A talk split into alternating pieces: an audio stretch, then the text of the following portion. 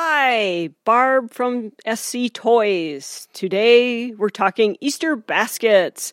I have in front of me awesome things for Easter baskets treats, but not sweets. So we have a new product called Offbits, the spare the art of spare parts, great for little tinkerers. We have a Wismol that is awesome for babies learning dexterity and eye coordination. Um, a wonderful pink, bright pink flamingo, a coin purse for all that spare change. And what could be more better than a ball for springtime? Get that kid's bounce off the wall.